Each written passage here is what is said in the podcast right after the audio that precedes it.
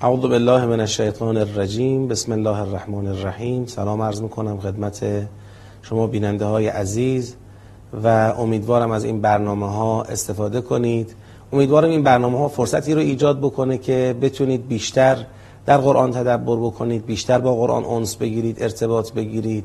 اگر در کنار این برنامه هایی که ما خدمتتون تقدیم می‌کنیم قرآن رو در مقابل خودتون باز کنید فرصتی به خودتون بدید چند دقیقه‌ای به هر حال توی این وضعیت شلوغ روزگار. یه چند دقیقه‌ای برای خودتون وقت باز بکنید. قرآن رو در مقابل دیدگانتون باز کنید. ببینید بخونید. خیلی برای شما انشاءالله مفیدتر خواهد بود. اما بحث ما در سوره انشقاق بود و ما تا آیه دهم آمده بودیم.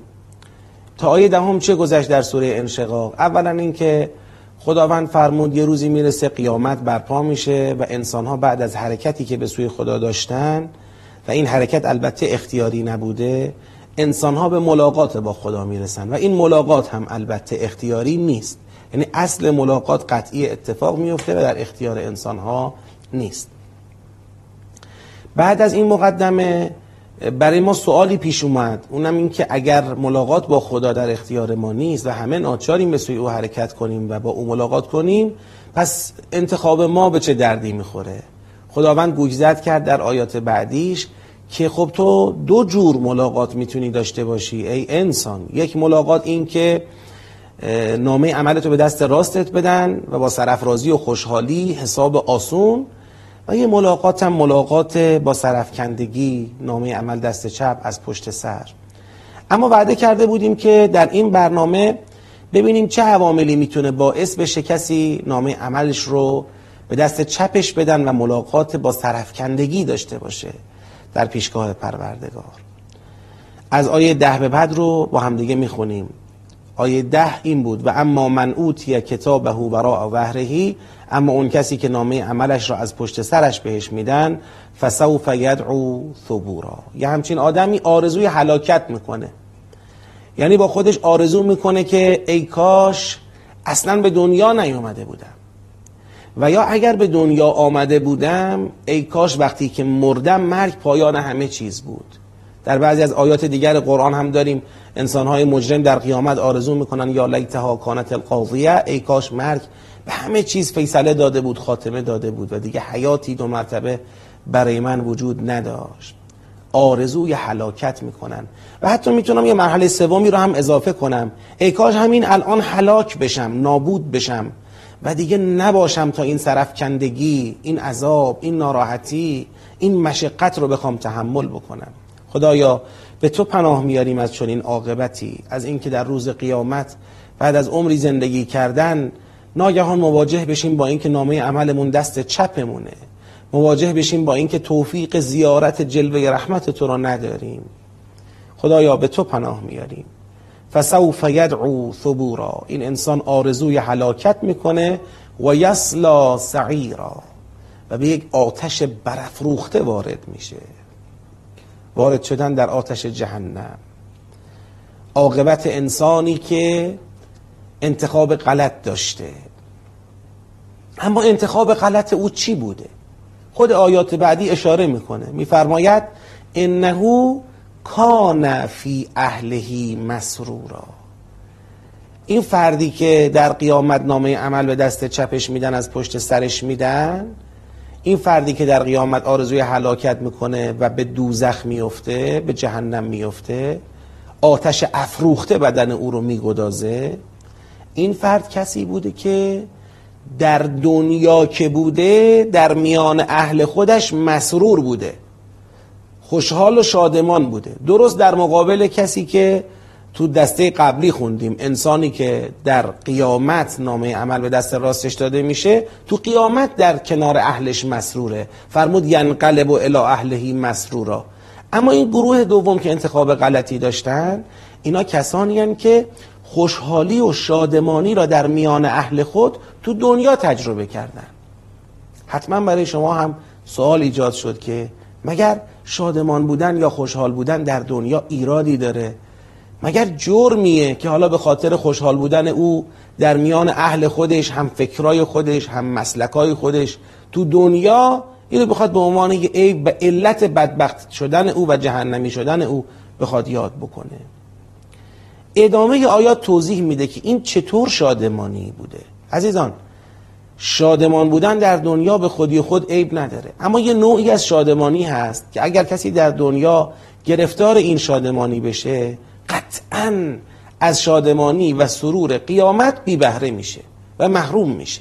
اون چه نوع شاد بودنیه؟ اون چه نوع نشاط و سروریه؟ میفرماید انه ظن ان یحور. او باورش این بود که هرگز به سوی خدا بر نمیگرده. بله او خوشحال بودنی در دنیا که ریشه داشته باشه تو این باور که من به سوی خدا بر نمیگردم.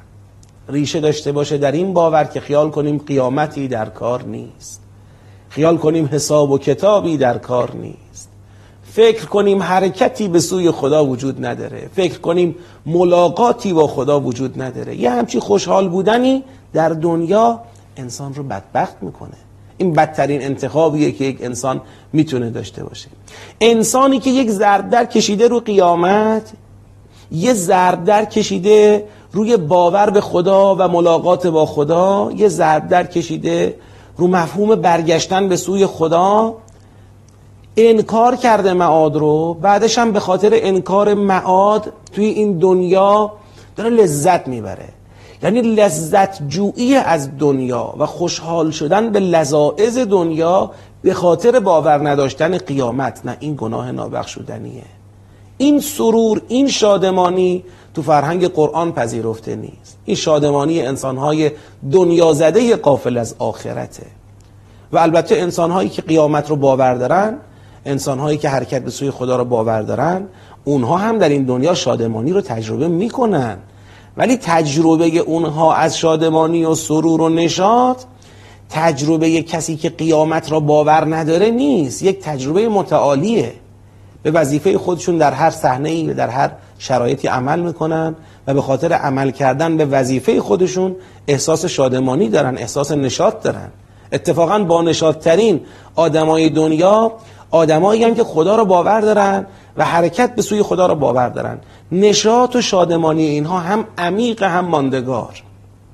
لذا نوعا می‌بینید انسانهای بشاش و بانشات و خوشمشربی هم هستن. ولی شادمانی که ریشه داشته باشه در انکار قیامت در انکار حرکت به سوی خدا و ملاقات با خدا و خب این شادمانی نه عمق داره و نه پایداره. یک شادمانی کاذب زود گذره یه سرمستی غافلانه است که دیر یا زود تموم میشه.